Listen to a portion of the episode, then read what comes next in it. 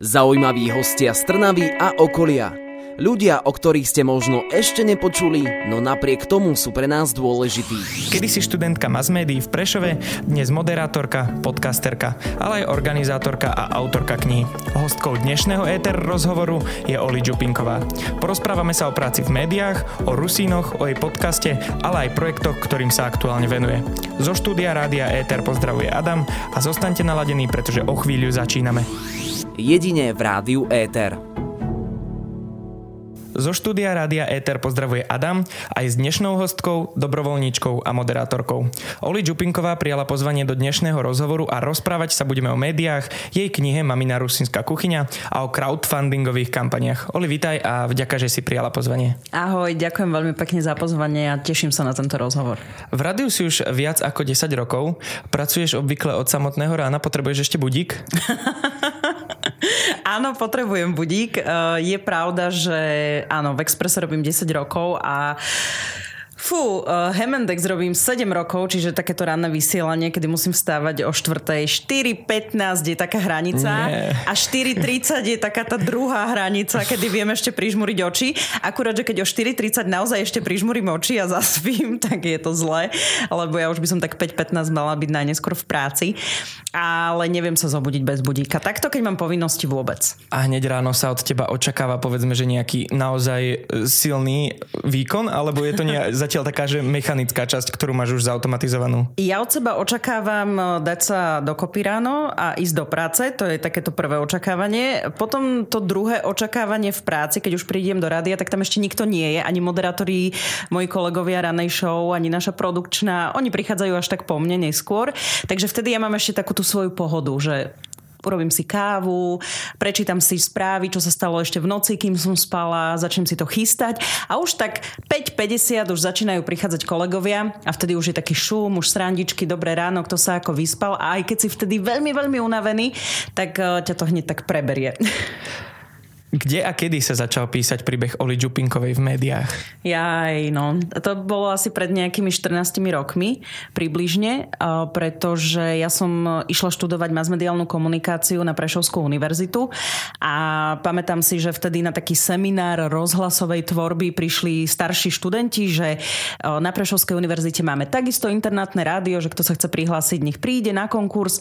Tak som išla, že vyskúšať, aj učiteľka mi povedala, že Olga, veď chodte. Tak som išla išla a ma vzali a ja som vlastne tam sa začal písať ten príbeh, že som zistila, že to rádio je super a, a nejak to potom pokračovalo do regionálky až teraz do toho veľkého najpočúvanejšieho rádia. A spomenula si internátne rádio, vraciaš sa občas ku svojim nahrávkam? Áno, občas áno, lebo ja ich mám pár na svojom hardisku a ja som taký ten odkladač veci, ja si rada akože sa prehrábávam v starých nahrávkach alebo fotkách a mám tam pár tých nahrávok a občas, keď niečo hľadám, tak sa dostanem aj do toho, že vidím tam pavko a že, že teda z nahrávky je to hrozné. Je to strašné. Ako to, bol, to bola iná Oli. To ja neviem, kto vtedy vysielal. Ak by sme mohli tak školu a internátne rádio zaškatulkovať, čo by si povedala, že ti dalo štúdium? Ja sa priznám, že ja som nebola až taká poctivá študentka, lebo tým, že ja som objavila v tom prvom ročníku rádio vďaka škole, tak ja som, ja som potom veľmi málo sa zúčastňovala na tých prednáškach a seminároch, iba ja som mala dokonca aj individuálny študijný plán, lebo keď som si v, na konci prvého ročníka našla prácu v regionálnom rádiu, tak ja som začala veľmi veľa pracovať, mňa to totálne pohltilo a hľadala som vždy všetky cestičky a dohody s učiteľmi, navyše som písala rôzne semináre seminárne práce, len aby som mohla pracovať. Čiže mnohokrát moji spolužiaci síce si odsedeli tie prednášky a semináre poctivo, ale nemuseli písať toľko prác ako ja a nemuseli toľko komunikovať s učiteľmi ako ja. Ale stalo to za to. Čiže uh, škola mi, v podstate keď sa na to potom spätne pozrieš, tak škola mi dala hm, kamarátov, dala mi nejaký ten networking, network proste sieť ľudí, ktorých poznám. Uh, naučila som sa nejaké tie základné veci, ktoré ktoré využívam, alebo som sa dozvedela nejaké pozadie a my sme mali na Prešovskej univerzite veľmi veľa slovenčiny, ale nechcem to ani akože dehonestovať, ale ani nechcem akože hovoriť o tom, že, že, mi, že ma všetko naučila, pretože všetko, čo som sa naučila, tak to som získala z praxe. Za tú dobu už si profesionálka. Ďakujem. Ako by si povedala, že má vyzerať človek, ktorý chce pracovať v médiách? Fú, a teraz sa bavíme len o rádiu, lebo napríklad o telke neviem, lebo tam ani nerobím. Bavme sa o rádiu. O rádiu. Ja neviem, ako by mal vyzerať človek. Mal by dobre rozprávať, e, mal by mať dobrú slovenčinu, peknú výslovnosť, aspoň teda za mňa, chcem počuť čistý jazyk. A a mal by byť, vieš, ja som napríklad sama si myslím, doteraz som si dlho myslela, že ja som taká introvertná viac, ale keď som, keď svieti červená a som na mikrofóne, tak som taká, že uh, super, všetko sebavedomie vystrelené do nebies, takže mm, neviem ani tak pomenovať toho človeka, hlavne by mal chcieť to robiť, mal by sa zabávať, malo by ho to baviť, mal by ten človek vedieť, prečo to robí, prečo to chce robiť a užívať si tú prácu a makať na sebe a, a tak by mal asi vyzerať ten človek, ísť si za svojím. Títo ľudia sa často stretávajú aj s kritikou. Či už sú to moderátori alebo spravodajci. Ako ju odporúčaš príjmať? E, treba kritiku príjmať, ale treba si, treba aj rozlišovať, že aká je to kritika. Či je tá kritika konštruktívna. Ak mi dá kritiku alebo nejakú spätnú väzbu môj šéf, alebo teda moji ďalší šéfovia, po prípade moji starší, skúsenejší kolegovia, tú kritiku treba s pokorou prijať a poučiť sa z nej a naozaj si uvedomiť, že kde som urobila chybu a, a na čo mám popracovať a si to vážiť. Ak príde kritika od niekoho iba v rámci nejakého hejtu z, ja neviem, zo sociálnych sietí alebo e-mailom ti niekto vynadá, lebo sa mu náhodou nepáčiš, takáto kritika nie je pre mňa kritika a takéto e-maily a správy mážem ani na ne nereagujem.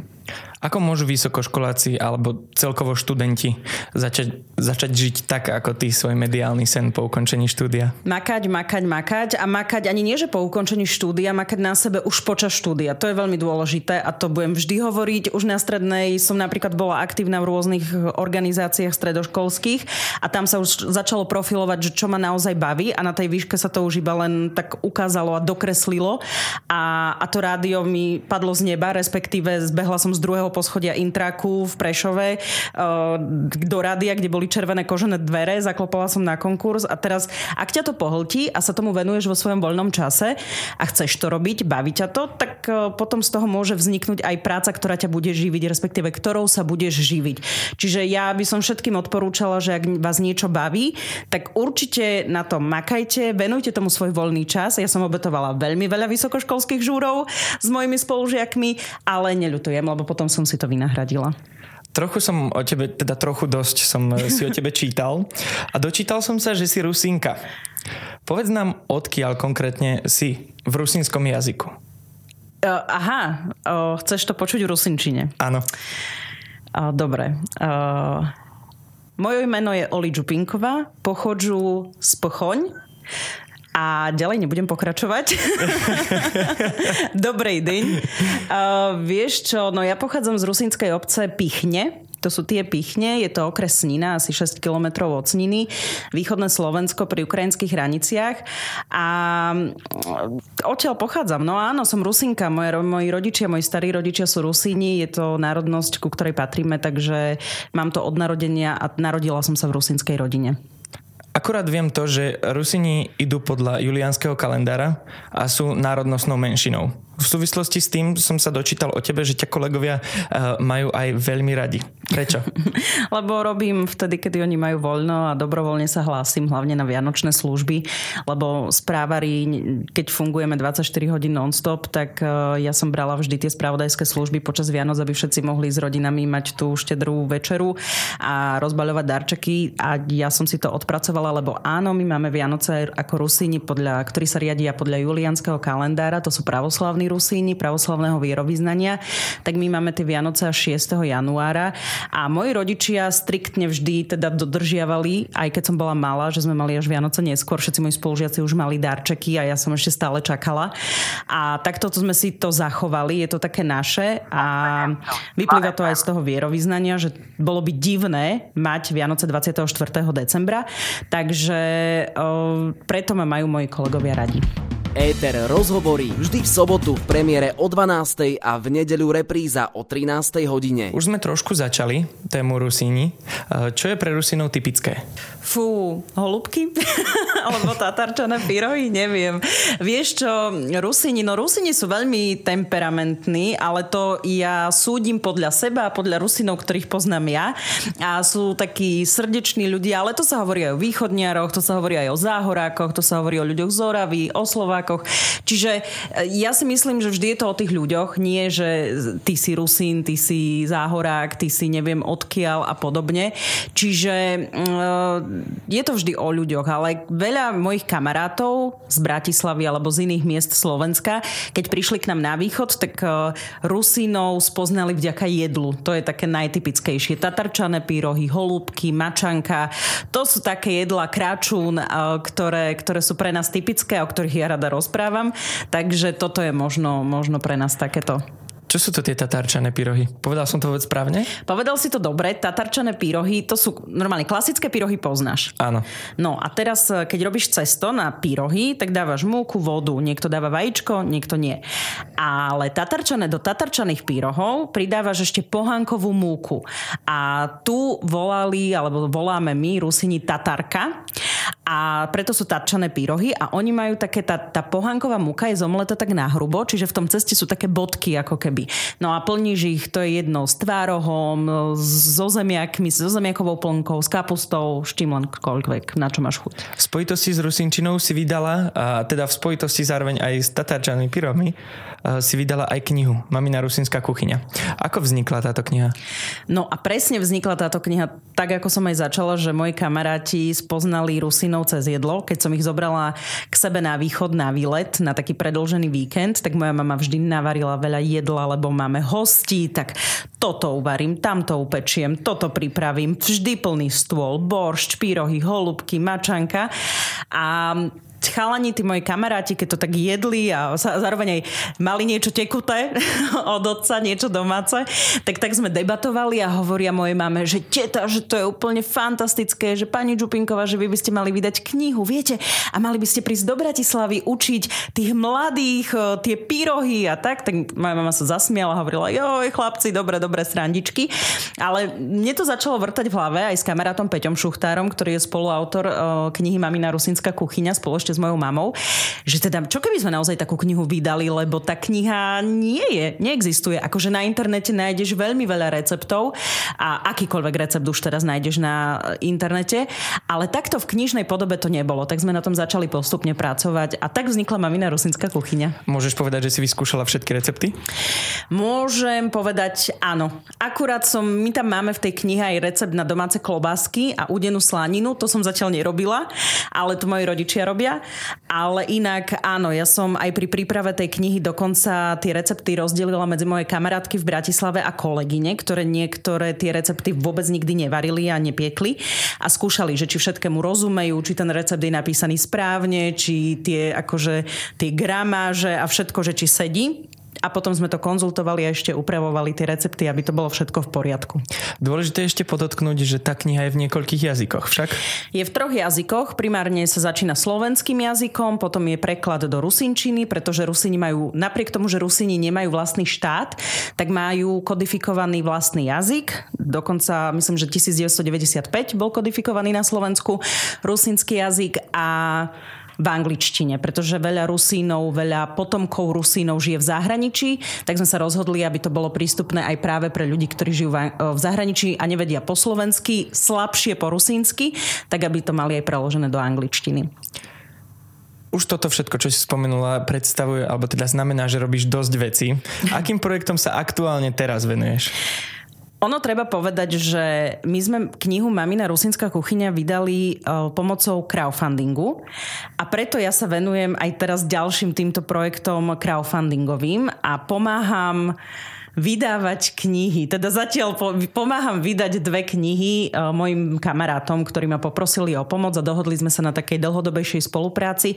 Takže to sú moje teraz také akože najhlavnejšie posledné 4 mesiace, respektíve posledný rok, ale tá, tá intenzívna práca je tak od konca augusta. Takže sa venujem vlastne týmto knihám a potom ja mám akože v rámci rády a samozrejme to je môj full-time job, takže okrem toho, že vstávam každé ráno o štvrtej, ak to ešte niekto nepočul, ja rada o tom rozprávam, lebo vtedy ma tak všetci poľutujú, že prečo tak skoro vstávam. Tak e, v rámci ranného vysielania, tak okrem toho, že máme tam rôzne témy, ktoré s mojimi kolegami e, roz, analizujeme a ja mám samozrejme na starosti spra- ranné spravodajstvo, tak e, súčasťou toho vysielania je aj taká rubrika Slováci v zahraničí zahraničí, ktorá sa časom vlastne pretavila do podcastu. A robím rozhovory so Slovakmi a Slovenkami v zahraničí už 7 rokov. Urobila som nejakých 280 za chvíľu wow. epizód, 280 príbehov a, a je to super. Akože to ma neskutočne ma to baví, pretože predstavovať príbehy ľudí, ktorí žijú v zahraničí a dokázali niečo, čo by možno na Slovensku sa im nepodarilo alebo nemali by takéto príležitosti, tak je to veľmi motivačné a inšpiratívne. Zaujímaví hostia z Trnavy a okolia. Ľudia, o ktorých ste možno ešte nepočuli, no napriek tomu sú pre nás dôležití. Našou témou sú média, podcast Slováci v zahraničí, crowdfundingové kampane a život. Spomínala si, že už máš viac ako 280 epizód natočených? Približne 280, teraz v decembri sa to akurát tak nejak zaokrúhli. Ak by sme si to rozdelili na hodiny, koľko ťa stojí príprava na rozhovor hľadanie hostia a možno postprodukcia? No najviac času je na postprodukcii. To asi sám vieš, ako to funguje. Čo sa týka hľadania hostí, musím povedať, že príprava, keď som pred 7 rokmi začínala túto rubriku, tak tá príprava trvala trošku dlhšie, aby som si urobila prieskum, že s kým sa vlastne chcem rozprávať.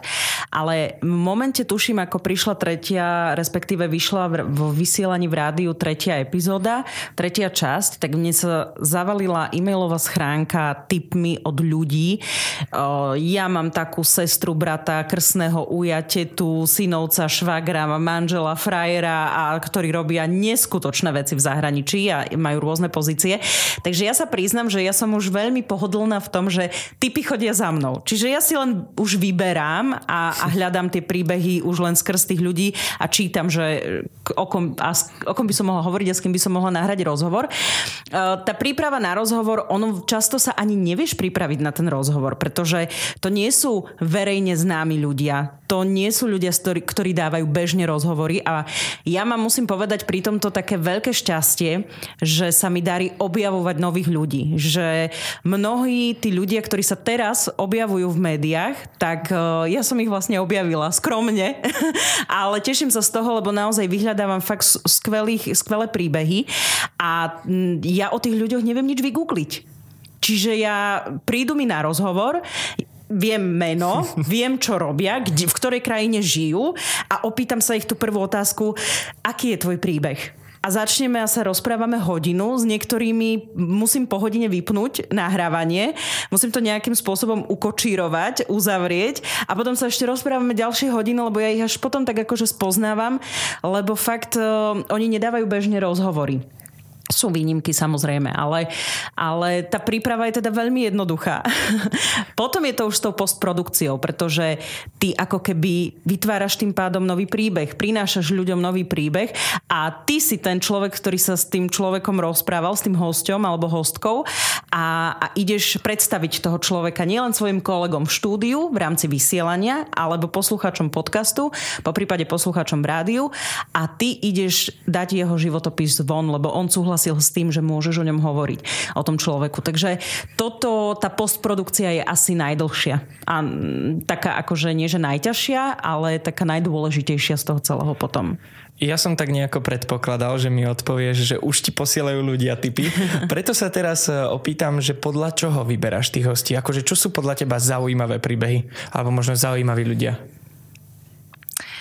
Ťažko povedať. To, to, je taký ten už dlhoročný dl, takéto dlhoročné vnímanie, že vidíš nejakú krajinu, si povieš, toto robí v tejto krajine, že mala som človeka, hostia, manažer pivovarov na Seychelloch. Vieš, akože naozaj chceš sa s ním rozprávať. Alebo mala som oper, profesionálnu neny, v Londýne.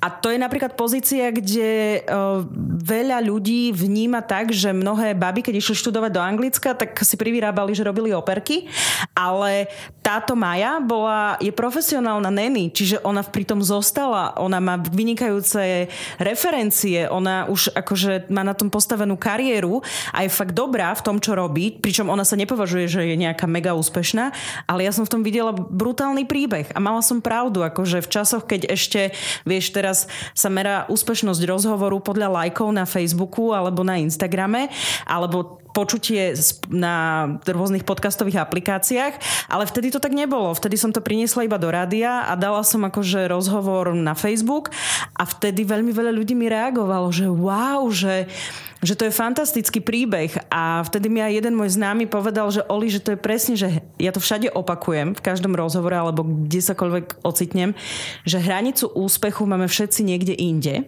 a teraz akože tá Maja, ona robí fantastickú prácu. A to sú také príbehy, ktoré ja si potom vyberám. Hej.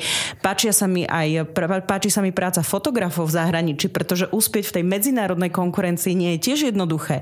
Páči sa mi pozícia manažérov, ktorí sú v nejakých veľkých firmách a dosiahli naozaj úspech. Milujem príbehy vedcov. To je neskutočné, akých máme úžasných slovenských vedcov a vedkyne v zahraničí to sú ľudia také hlavičky, že ja v každom rozhovore im dávam obrovský, vzdávam hold, že, že wow, klobúk dole. Čiže to sú pre mňa príbehy. Ako vieš, alebo cítiš možno, že ten tvoj rozhovor je úspešný? Mm, neviem. Odhliadnúť od čísel, od lajkov, od komentárov? To je pre mňa ťažká otázka. Ja, ja mám, keď ja mám dobrý pocit z toho rozhovoru, tak verím, že aspoň jeden poslucháč, teda verím, že viac, ale keď aspoň jedného človeka to zasiahne nejakým spôsobom, tak pre mňa je to úspech. A poviem ti k tomu príklad, pretože Mala som asi tak prvý rok, keď som robila rozhovory, som mala rozhovor s chalanom, študentom v Amerike, ktorý študoval a hral futbal. Míšo Mravec. Míšo Mravec uh, mal svoju nejakú kariéru, medzi tým sa potom vrátil na Slovensko, tu má partnerku Tatianu, žije si svoj život. A napísal mi raz po rokoch. Pošlom ti do štúdia jedného chlapca, veľmi talentovaný. Už dobre, ide do Ameriky hrať futbal. Super. Hovorím, lebo ja predstavujem v rámci tých mojich rozhovorov aj študentov občas. Lebo je to taká dobrá motivácia pre mladých ľudí, že všetko je možné a môžu ísť študovať do zahraničia, nech sa toho neboja. A chcem, aby tie moje rozhovory mali aj nejaký dosah a nejak uh, ukazovali, že všetko sa dá. A ten chlapec sedel v štúdiu my sme sa rozprávali a ja hovorím, že počúvaj, že Rišo, ako si sa rozhodol, že prečo si sa rozhodli študovať do Ameriky? Ten chalan mal, mohol podpísať nejaký kontrakt v najvyššej futbalovej lige pre nejaký klub na Slovensku. A on hovorí, vieš čo, že ja som chcel študovať a hrať futbal, tak s mamčou sme googlili a my sme našli tvoj rozhovor s Mišom Mravcom. Tak sme Mišovi napísali a on mi všetko poradil, ako sa, e, aké školy môžem osloviť a tak.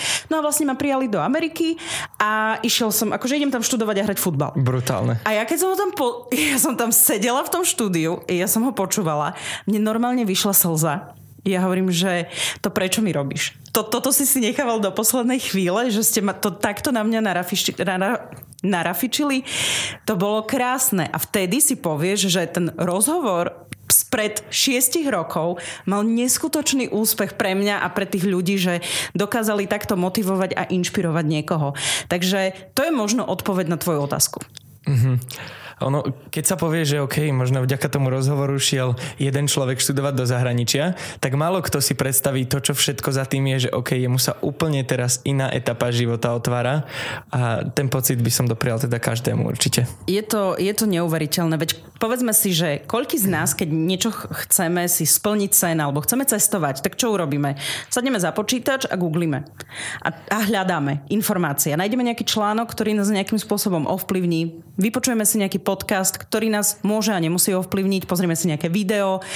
Na sociálnych sieťach len si pozrieš niekoho fotku z nejakého miesta alebo niečo ten človek robí a nás to brutálne ovplyvňuje a nemusia to byť influenceri, ktorí majú 50 tisíc, 200 tisíc sledovateľov životy ľudí okolo nás, keď sledujeme.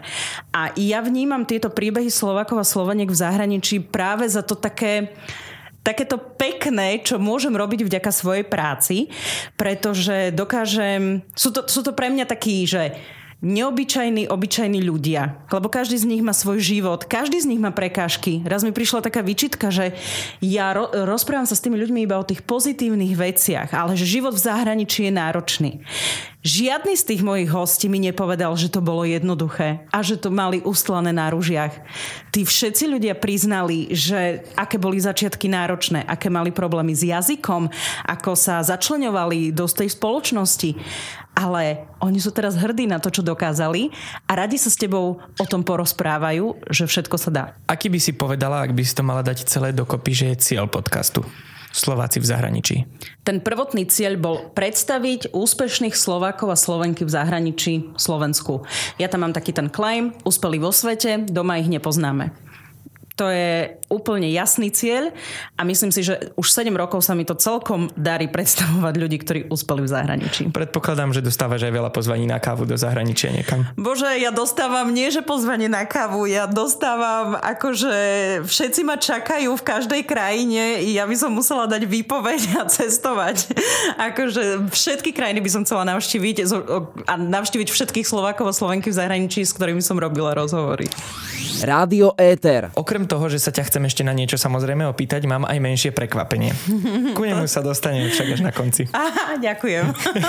som napätí. To som ťa ukludnil, že? Veľmi. Ja, ja mám, milujem prekvapenia, ale ja som veľmi zvedavá. Spomínala si, že jednou z aktivít, ktorým sa venuješ aktuálne, sú aj crowdfundingové kampane. Povedz nám o, ne- o tom viac. Vieš čo, ten crowdfunding mi tak podľa mňa prirastol k srdcu cez našu knihu Mamina Rusinská kuchyňa, pretože my sme sa ju rozhodli vydať sami a ten crowdfunding bola cesta a ukázalo sa, že veľmi dobrá cesta na to, aby sme si splnili sen. Preto to každému odporúčam, že nech idú do toho crowdfundingu, nech sa neboja, nech vymakajú tú kampaň a, a môžu, dokážu vlastne získať tie finančné prostriedky na to, aby, aby si splnili sen. A tým, že ja, nám sa to podarilo, ja som taká motivátorka, inšpirátorka, tak ja každému hovorím, keď mi povie niekto svoj nápad, že jasne, veď vyskúšaj, to dáš, urobíš. No a dvaja chalani, dvaja barmani, pretože ja sa tak e, pohybujem v tejto takej skupine barmanskej aj skrz Slovakov v zahraničí. Ono je to inak všetko prepojené, e, lebo ja som aj robila rozhovory s nejakými tými barmanmi v zahraničí slovenskými a tak sa to celé preplietlo. A keď prišiel prvý lockdown, tak ja som, mne bolo veľmi ľúto, že chalani chalani nemohli pracovať a robiť to, čo majú radi. Pretože ja som stále musela vysielať, nielen, čo som chcela, ale aj my sme vlastne to spravodajstvo prinášali non-stop, my sme vysielali a mali sme fakt veľa práce. A zrazu som sa rozprávala s mojimi kamarátmi, barmanmi alebo kuchármi z gastra a všetci proste sedeli doma, hej, a boli bez práce.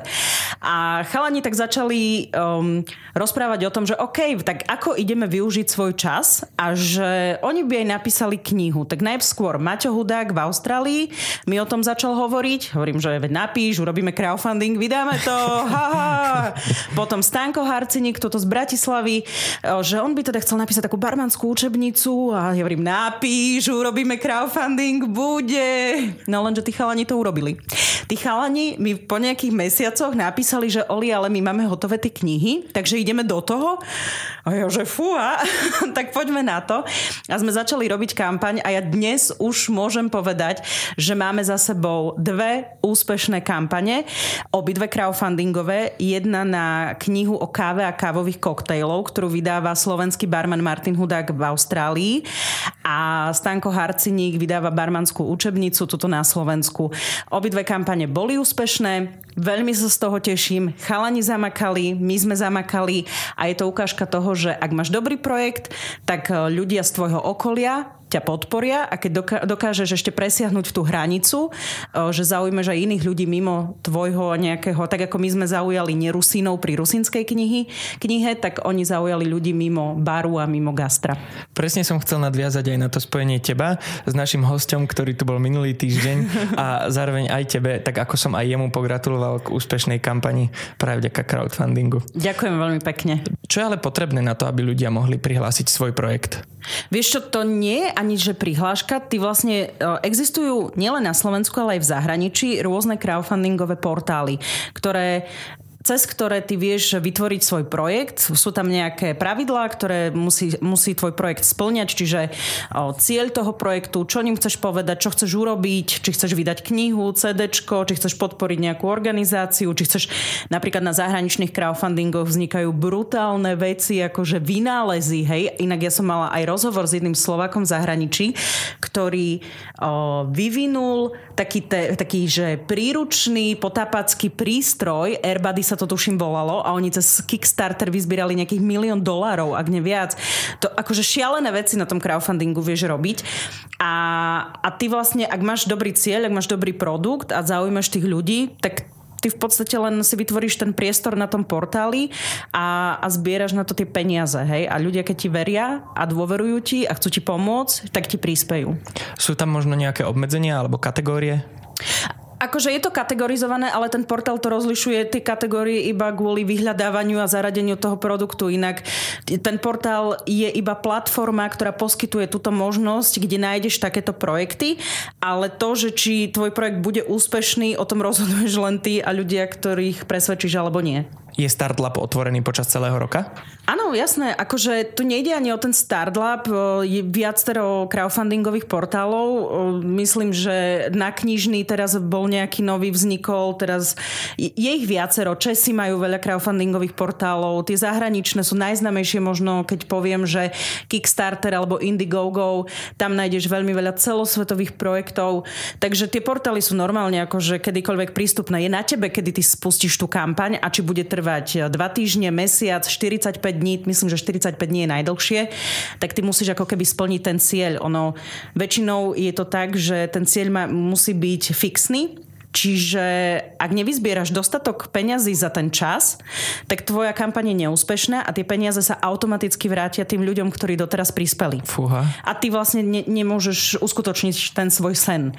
Ale ak ty máš o, úspešnú tú kampaň, dosiahneš cieľ 100% od do cieľovej sumy, ktorú si ty stanovíš, alebo nebodaj pri dobrom šťastí teda to aj prekročíš, tak uh, vlastne ty tie peniaze, peniaze dostaneš a už môžeš realizovať uh, to, čo si slúbil tým podporovateľom, lebo oni si vyberajú odmenu. Čiže ak ja chcem vydať knihu, tak mojou odmenou pre teba za to, že si mi prispel, je kniha. A ja keď dostanem peniaze, tak ja ti tú knihu musím dať ako odmenu. Človek, ktorý tam prihlasuje svoj projekt, musí mať nejako konkrétne aj rozpísaný rozpočet. Však aby sa to vedelo vyčísliť na nejakú sumu, alebo ako toto funguje? Mal by mať, záleží na tom, čo robí, ale napríklad pri takej knihe je najdrahšia tlač. Čiže veľakrát z tej crowdfundingovej sumy alebo z toho cieľa finančného, ktorý ty potrebuješ, niekedy ani to nestačí na tú tlač, keď máš vymakanú knihu. Napríklad aj Maťová, aj Stanová kniha, aj naša kniha bol, o, sú v plátne.